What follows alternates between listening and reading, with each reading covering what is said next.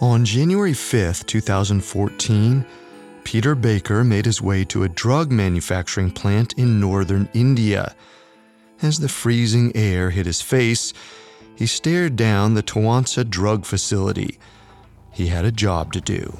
He walked quickly, keeping his head down. If the company knew he was coming, they might put on appearances, but Baker wanted to see how things were really run. Since it was Sunday, Baker assumed that most of the employees wouldn't be there. This way, his team would have virtually free reign to check the data in the factory's labs. But to his surprise, the plant was bustling with workers, and what they were doing made Baker's jaw drop.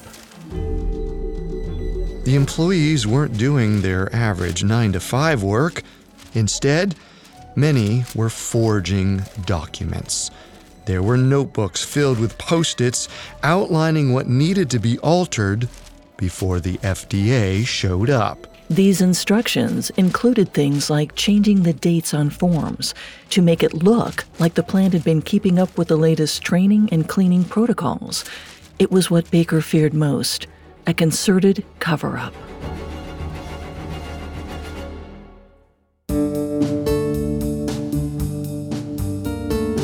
Welcome to Conspiracy Theories, a Spotify original from Parcast. Every Monday and Wednesday, we dig into the complicated stories behind the world's most controversial events and search for the truth. I'm Carter Roy. And I'm Molly Brandenburg. And neither of us are conspiracy theorists. But we are open minded, skeptical, and curious. Don't get us wrong. Sometimes the official version is the truth. But sometimes it's not. You can find episodes of Conspiracy Theories and all other Spotify originals from Parcast for free on Spotify. This is our second episode on the U.S. Food and Drug Administration, also known as the FDA. The agency is responsible for making sure that certain products on the American market are safe for consumers. But sometimes, they can fall short of that mission. Last time, we explored the many medical frauds and food scandals that led to the founding of the FDA. History shows that when it comes to what we put in our bodies, the FDA is one of the few things standing between us and total anarchy. This time, we'll look at how more recent events show a different side of the organization. We'll examine three conspiracy theories about its operations.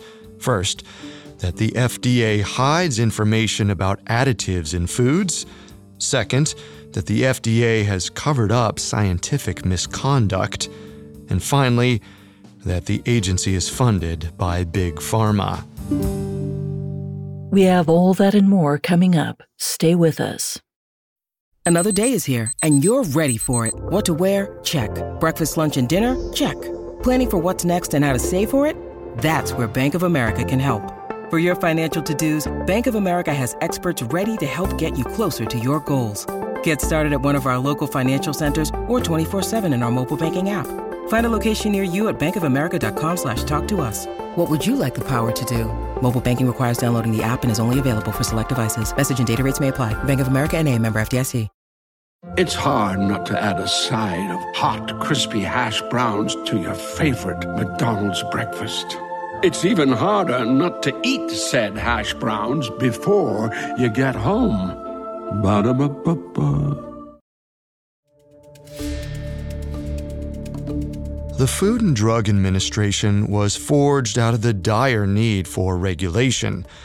Before the agency existed, companies more or less could do whatever they wanted. They could lie about what was in food, like passing off one kind of meat as an entirely different type. And they could even inject products with toxic chemicals like formaldehyde. In 1906, all of that changed with the Pure Food and Drug Act, the first law of its kind to protect what Americans ate. And the FDA was tasked with enforcing it. Since then, the agency's authority has expanded. Today, they also approve ingredients and decide what amounts of certain substances are considered safe. As the FDA puts it, their job is to protect public health. And over the past century, the FDA's policies and guidelines have saved millions of lives. But the agency has also seen its fair share of mistakes. Americans have experienced a huge surge in serious health issues, and some believe that it's related to our food supply. Which brings us to our first conspiracy theory. The FDA is hiding information about additives in food, particularly high fructose corn syrup. In 1958, Congress passed the Food Additives Amendment, which made the FDA responsible for determining which ingredients were considered safe. The approval process for ingredients didn't seem very scientific. Many made the cut simply because they'd been used in food for a long time. It didn't matter that these substances hadn't been tested for anything. And the FDA continued to accept ingredients in this manner, often without realizing the ramifications. New ingredients entered the scene year after year, but the 1970s proved to be a historic turning point with the introduction of a sweetener that flipped American food production on its head high fructose corn syrup. High fructose corn syrup is made from cornstarch. It's processed in a way that much of its glucose, sugar molecules naturally found in plants, are converted into fructose, an even sweeter molecule. Fructose gets absorbed directly into the bloodstream and is metabolized in the liver. So if you consume too much fructose, your liver can't handle it and turns it into fat. Because sugar also contains both glucose and fructose, food manufacturers claim that high fructose corn syrup was basically the same thing. But biologically, our bodies process these two ingredients very differently. Still, food manufacturers love the sweetener. It was cheaper to produce than regular cane sugar, a lot cheaper. So by 1983, corn producers had petitioned the FDA to put high fructose corn syrup on its safe ingredients list. They argued that it was similar enough to ingredients that were already approved, including natural sweeteners like honey. And that, apparently, was enough for the FDA. They agreed, and it opened up the floodgates. The sweetener quickly made its way into most highly processed foods in the U.S. It also became the new standard for sugary drinks, which, according to a 2016 CDC report, nearly a third of Americans consume each day. Between 1970 and 2014, the average American went from consuming about a third of a pound of high fructose corn syrup per year to 26.8 pounds, an increase of almost 9,000%. Today, the U.S. is the largest consumer of high fructose corn syrup in the world. But while most of us know that high fructose corn syrup isn't exactly good for us, we don't quite know just how bad it really is either. The medical community continues to debate the exact effects of high fructose corn syrup, which leaves us to sit with another, possibly bigger question what the FDA knows about it. Fortunately, one FDA employee stumbled upon a possible answer in 1999. That year, Dr. Renee Joy Dufault took a job at the FDA. She was tasked with identifying toxic chemicals left behind in laboratories that were shutting down. Dufault noticed that there seemed to be a lot of mercury in the plumbing of these chemical facilities. This made her wonder what the highly toxic substance was being used for. Exposure to it, even in small amounts, could cause neurological disorders. So she queried several manufacturers and discovered that manufacturers were using it to make what are called chloralkali chemicals, which are used in the production of highly processed food. They're found in the manufacturing of certain additives like food coloring, artificial flavoring, vegetable oils, and, of course, America's favorite sweetener, high fructose corn syrup. That meant people could be ingesting mercury. When humans are exposed to heavy metals like mercury on a regular basis, they build up in the bloodstream. This is associated with an increased risk of diabetes, obesity, and heart disease, the number one cause of death in the world. Because of this, the FDA regularly conducts studies of heavy metals and pesticides in foods. According to Dufault, though, some of the mercury in highly processed foods was flying under their radar. Trace amounts of mercury might not sound that scary, but given the huge amount of highly processed foods so many Americans eat, it could add up quickly. And that's why Dufault was deeply disturbed to find it in such a common ingredient as high fructose corn syrup. This led her to conduct more tests, compile her evidence, and present the findings to her supervisors at the FDA. Surely they would do something. It was their job to keep people safe, after all. But instead, she alleges she was told to stop her research. Then, she said the FDA informed her that she wasn't allowed to publish her results, with no explanation as to why. A spokesperson for the FDA later told the publication Mother Jones that the reason for ceasing the investigation was they didn't see, quote, that there was any evidence of a risk. Dufault was shocked, but gradually, shock turned into worry. She was concerned that the FDA would never tell consumers to stop eating highly processed foods because these products were just too common in the American diet. And the only way Dufault could continue her research was if she left the FDA, which she did. Dufault's experience points out the huge influence of the corn industry. The high fructose corn syrup market is huge. Globally, as of 2020, it's valued at nearly $8.9 billion. In the U.S. alone, between 1995 and 2019, the government gave out over $113 billion in corn subsidies. A lot of money is at stake, but so might be people's lives. According to Dufault, if the FDA wanted, it could require food manufacturers to test for the kind of mercury found in high fructose corn syrup and other additives. The agency could also make them put warnings on their labels. In recent years, scientists have investigated the health implications of high fructose corn syrup. A 2010 study at Princeton University showed that lab rats gained significantly more weight when they were fed high fructose corn syrup as opposed to the same calories of sugar. And a 2019 study published in the journal Science found that high fructose corn syrup contributes to cancer risk in mice independent of obesity. This has led to some people fearing the FDA is hiding information about additives in food. I guess that comes down to a technicality, though. The FDA insists on its website that there's no significant difference between high fructose corn syrup and regular sugar, despite studies that suggest otherwise.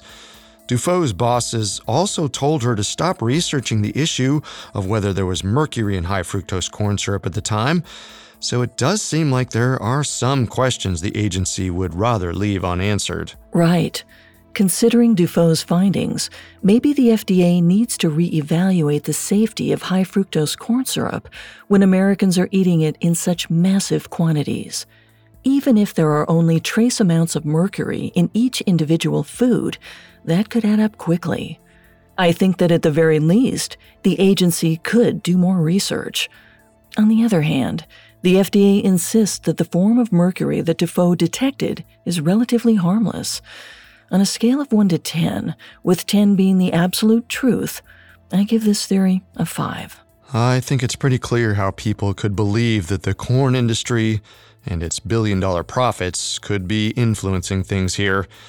Perhaps pulling back the curtain would reveal too much about just how bad certain ingredients are, which is why the FDA has chosen to remain pretty firm on the subject. For me, this theory gets a 6. It's not just American manufacturers that the FDA has to contend with.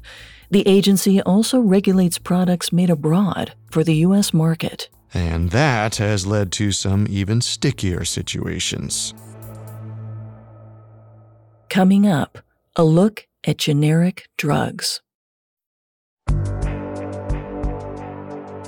I'm Sarah Turney, host of Disappearances, a Spotify original from Parcast. In 2020, I used social media to help bring justice to my sister Alyssa's nearly two decades long disappearance. Now, I'm exploring the many reasons people disappear and finding that the truth may be even harder to locate than the person. Who forced a famed explorer to lose his way? What did a missing Hollywood starlet leave behind? And how could the heiress to a Chicago candy fortune just vanish? Every Thursday on Disappearances, join me for a deeper look into history's most gripping missing persons cases.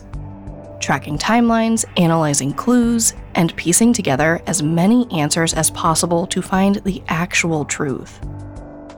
Follow the Spotify original from Parcast Disappearances. Listen free only on Spotify.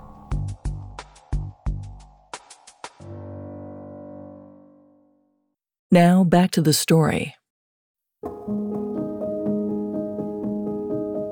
The FDA is responsible for most foods and drugs sold in the United States, but a lot of those products aren't actually manufactured here. Which makes the FDA's job more complicated. The institution enforces food and drug related laws, but it's a US based entity trying to regulate drug producers abroad. Since the factories are outside of the purview of the U.S. government and inspections occur less frequently, it's a lot harder to catch violations. For instance, because the agency itself doesn't do the testing, it's up to manufacturers to provide that data.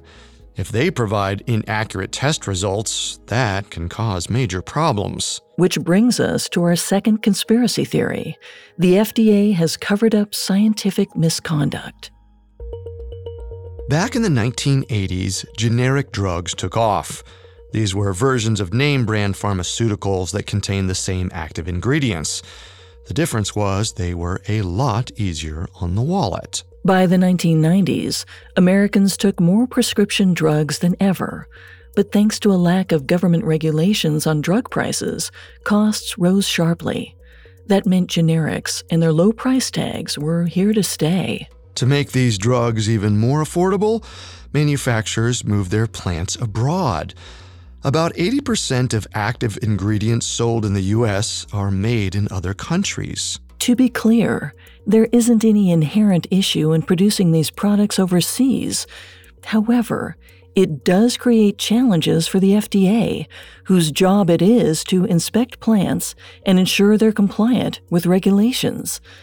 Surprisingly, there's one big difference between FDA inspections in the US and FDA inspections in other countries. When the agency investigates plants at home, they show up unannounced. That way, manufacturers can't hide any misconduct. But abroad, the agency often gives foreign manufacturers plenty of advance notice. Or at least that was the process when Peter Baker was commissioned to inspect Indian manufacturing plants in 2012. For Baker, a consumer safety officer for the FDA, the job seemed pretty straightforward. Indian drug companies had a reputation for treating visiting FDA agents well, sometimes a little too well. Inspectors were reportedly put up in nice hotel suites and treated to the finer things, all on the company's tab. Agents say they enjoyed rounds of golf, massages, and even tours of the Taj Mahal. Unlike some of his peers, Baker didn't feel comfortable doing things that way. He thought showing up when manufacturers knew he was coming wouldn't give him the full picture. So he decided to eschew the staged tours and even conduct inspections at random. One of his stops was a corporation called Wockhardt, which made 110 different drugs for the American market. He'd only been there for two days when he saw an employee sneaking out with a garbage bag. But it wasn't stuffed with trash, it was transparent, and Baker could see papers inside. Upon further inspection, he found that the bag was full of documents, and they revealed something disturbing. The company was trying to cover up a defective sterilizing machine, which had contaminated a batch of insulin with metallic fragments. Insulin is typically injected, so if these fragments entered a person's bloodstream, the results could be fatal. And Wockhardt knew it. Still, the company had released the tainted insulin to the public anyway. Baker told the FDA about the egregious misconduct he found, and the agency promptly responded. It banned Wockhardt from selling pharmaceuticals to the U.S. The FDA seemed to be doing its job. This was only the start of Baker's crackdown. Over the next five years, he inspected plants in India and China, always refusing guided tours and sometimes making surprise visits. What he found was fake data galore. Companies are supposed to conduct the appropriate testing to prove their drugs meet quality standards. Altering drug data can have deadly consequences, but in some locations, Baker discovered secret laboratories. There, chemists tinkered with experiments until they artificially produced the results needed for FDA approval. In others, Baker found fake labs designed to make it look like a company was conducting tests when in reality they were doing nothing. They simply forged the required documents. Journalist Katherine Eban reports that in the span of a few years, Baker found fraud and deception at almost 80% of plants that he inspected. The FDA had to respond to this slew of evidence. In 2013, the agency appointed a new head to its India office. He decided to follow Baker's lead and make nearly all plant inspections unannounced. The plan worked. Thanks to the surprise visits, the FDA flagged 60% more plants for violations and prohibited them from selling drugs to the U.S. The new policy forced drug manufacturers to either comply with safety regulations or risk losing hundreds of millions in profits. Everything seemed to be going well. The FDA was protecting American consumers, just like its mandate called for. But then, only a year and a half into the new program, the FDA abruptly changed course. Without issuing a reason for the decision, the agency went back to announcing foreign inspections in advance. They later stated that they still conduct surprise inspections when they have reason to believe there is a safety issue. What's worse, Eban found that the FDA backtracked on its sanctions against over 100 fraudulent plants, reallowing these drugs onto the American market. And as it turns out, this wasn't just happening on foreign shores. In 2015, Charles Seife, a professor of journalism at NYU, instructed his investigative reporting class to look into FDA inspection records and see what they could find. His students quickly got to work examining about 600 clinical trials submitted to the FDA. And what they found wasn't pretty. The journalism class learned that some companies had submitted troves of fake data, from x rays to retinal scans to even lab tests. In short, lots of fraud. What's worse, the FDA knew all about it. The students learned that when the agency discovered these cases, officials didn't sound the alarms to the medical community. Instead, they insulated the companies from consequences. The company names and the specific drugs involved were redacted in all of the files. As a result, no one else was aware that data from those clinical trials wasn't trustworthy. In fact, the companies were free to publish their research as if it were perfectly valid. Seife and his students found that at least 78 reputable scientific articles were based on clinical trials that had been internally flagged by the FDA. That meant doctors were getting misinformation about drugs they were prescribing to their patients. In one study for an anti blood clotting drug, the FDA found that different testing sites had falsified data and even thrown out the records on how the drugs were administered to test subjects. That meant the effects of the drug couldn't be verified. The FDA tried to address this issue by forming a committee of outside experts in 2009 but it seemed like it was just putting on a show of concern.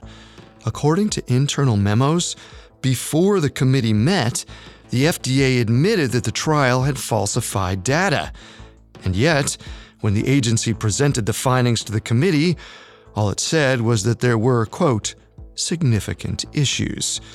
In other words, they downplayed the seriousness. The FDA was hiding the whole truth, even from the committee that it hired to vet it. This raises the question as to why the FDA would cover up these frauds. When Seife confronted the agency about the issue, the director of FDA's Center for Drug Evaluation and Research responded that the public didn't need to be notified. She claimed that the agency didn't want to cause any misunderstanding. But the real reason may have to do with pressure to keep medicines on the market, especially affordable ones. Unlike many European countries, the U.S. government doesn't regulate pharmaceutical prices, so prices for life saving drugs are sky high. Health insurance companies are always looking for cheaper drugs, and those supplies often come from abroad. While most of these pharmaceuticals are perfectly safe, there are some that slip through the cracks. It leaves an impossible conundrum because without generic drugs, most Americans wouldn't be able to afford their prescriptions at all. To many, it seems like some drug companies have been able to get away with just about anything. We know that the FDA has, at times, covered up falsified drug studies and made little effort to let consumers or even doctors know about this issue. I think cover up is a bit too strong here. It's more like the agency is trying to put a band aid over a gaping wound. And a lot of that is due to American regulation policy. The FDA is stuck between denying Americans drugs that they need and trying to enforce conduct that would take many of those drugs off the market. The reality is that drug sales in the US are extremely lucrative. Think about how normal it is to see ads for prescription drugs on TV telling us to talk with your doctor. The US is one of only two countries in the entire world that allows prescription drug ads. Adding to that, studies have shown that TV ads directly contribute to an increase in prescription medication use. I think that high demand makes the FDA's job harder because they have to track more and more suppliers providing those drugs. Still, I find some of the cases we've discussed pretty alarming, so I give this theory a 6 out of 10. I'm giving this theory a 7 out of 10. The FDA's purpose is to protect consumers, and it needs to do more. I understand the agency is operating in an environment that sometimes seems designed for failure like how the US doesn't regulate pharmaceutical prices, but they do have the platform to blow the whistle when things aren't safe. I agree. Hiding bad data is problematic. But our next conspiracy theory posits that the FDA is in bed with the very companies whose drugs it approves. Coming up, Big Pharma and the FDA. Now back to the story.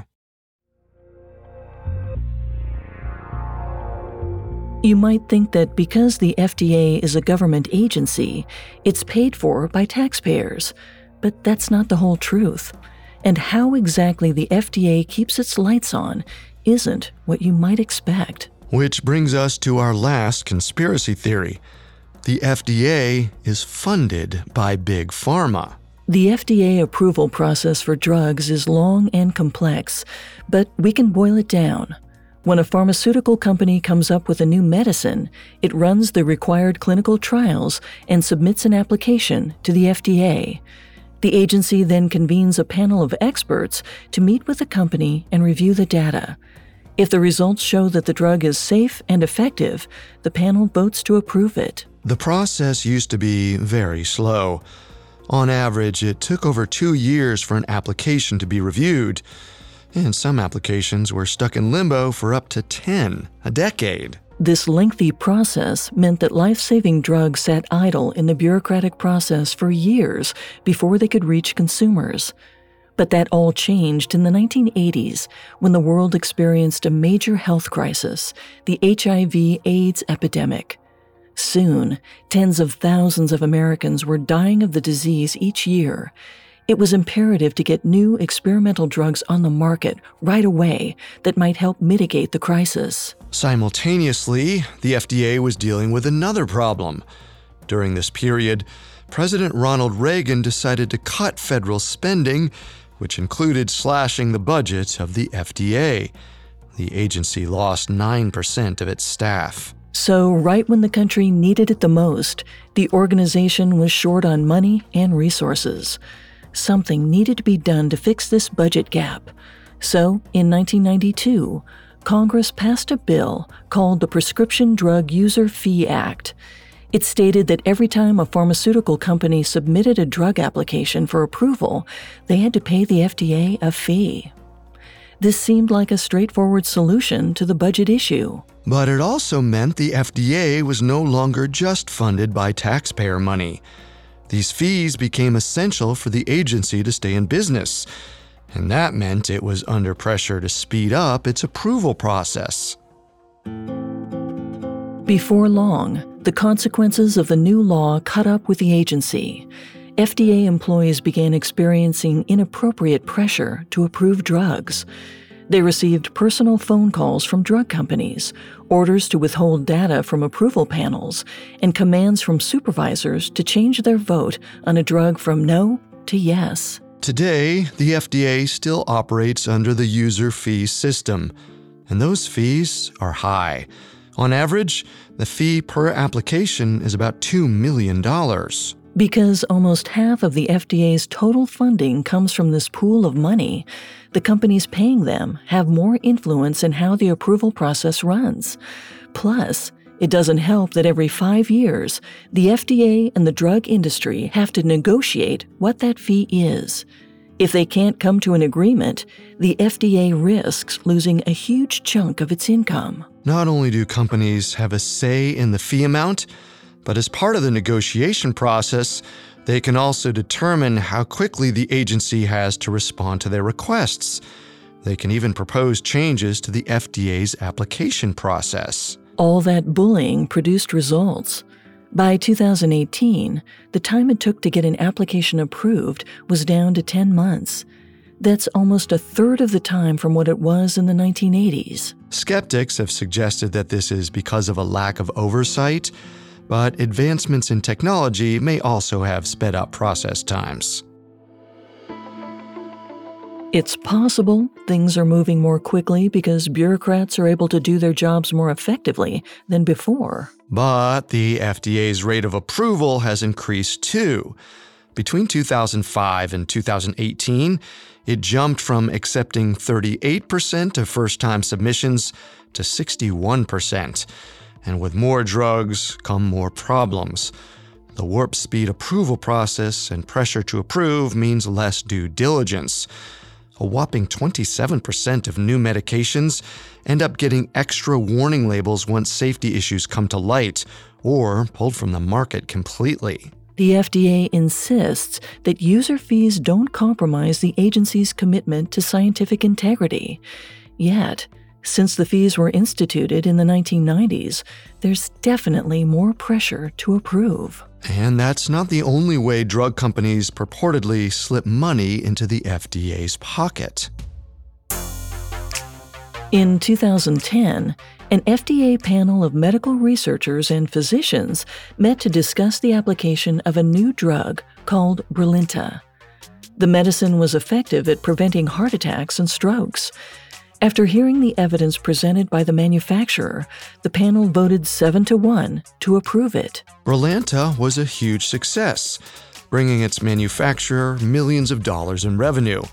And before long, corporate representatives reached out to some of the FDA physicians who'd voted yes on the panel. They offered them speaking engagements and consulting jobs. One doctor got as much as $200,000 over a three year period. Journalists Charles Piller and Jia You call this, quote, pay later conflicts of interest.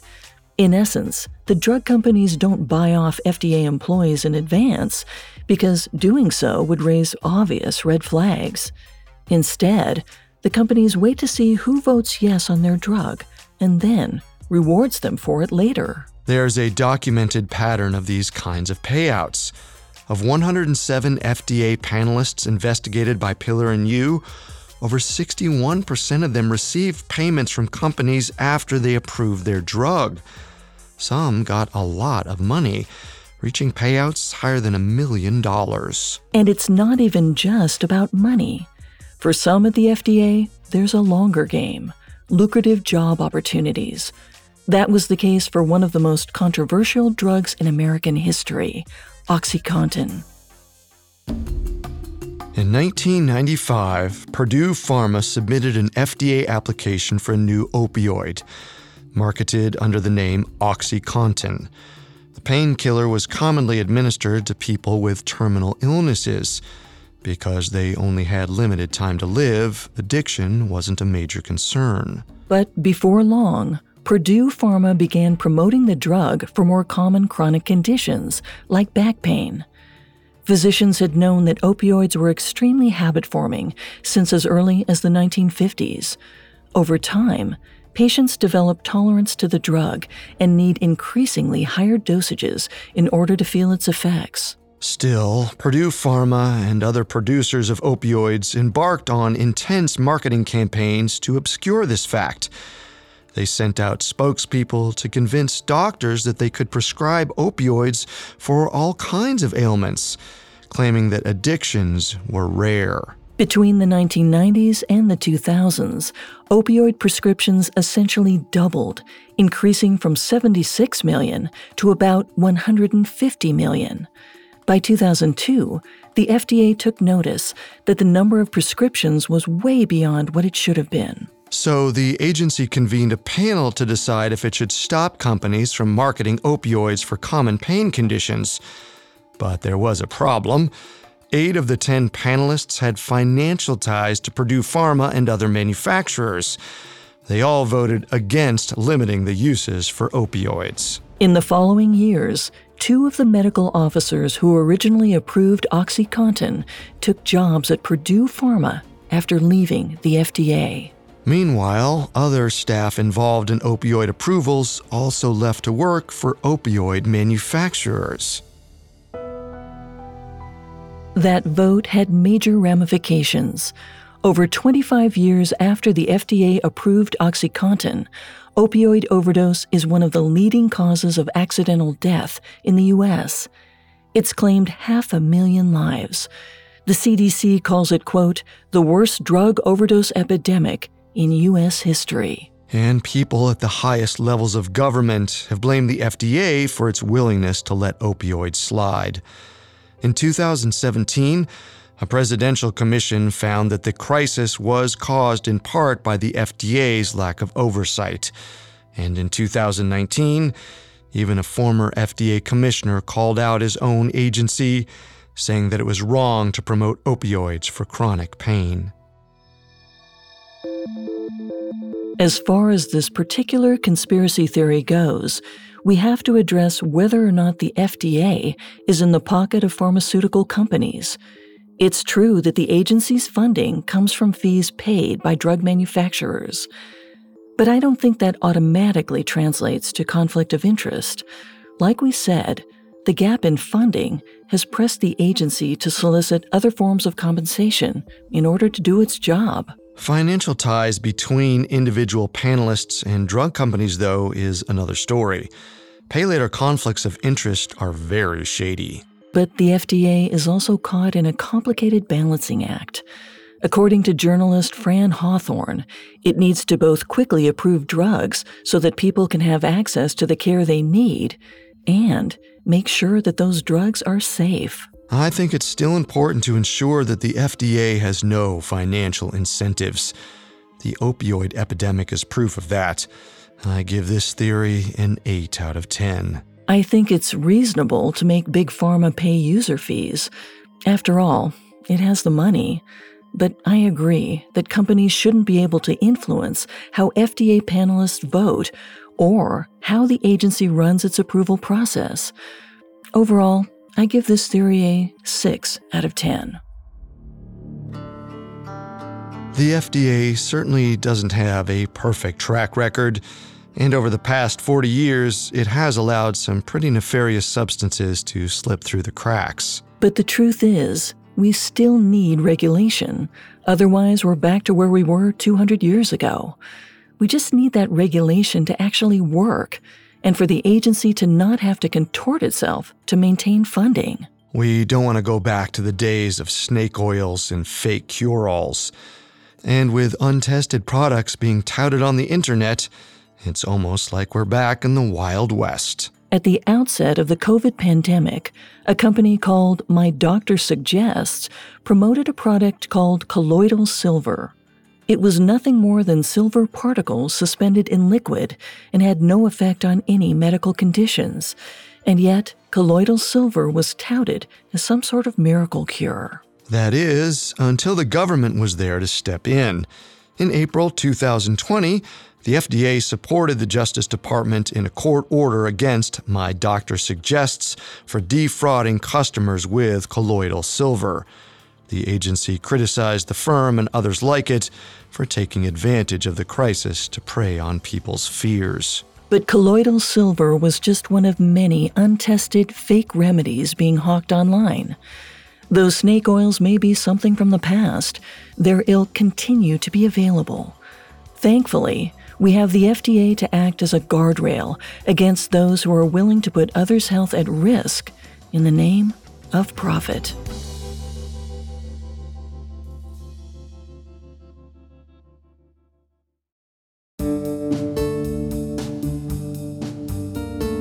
Thanks for tuning in to Conspiracy Theories. You can find all episodes of Conspiracy Theories and all other Spotify originals from Parcast for free on Spotify. For more information on the FDA, Amongst the many sources we used, we found Bottle of Lies, the inside story of the generic drug boom by Katherine Eban, extremely helpful to our research. We'll be back next time with a new episode. Until then, remember the truth isn't always the best story. And the official story isn't always the truth.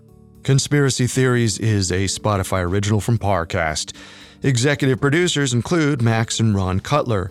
Sound design by Dick Schroeder, with production assistance by Ron Shapiro, Trent Williamson, Carly Madden, and Bruce Katovich.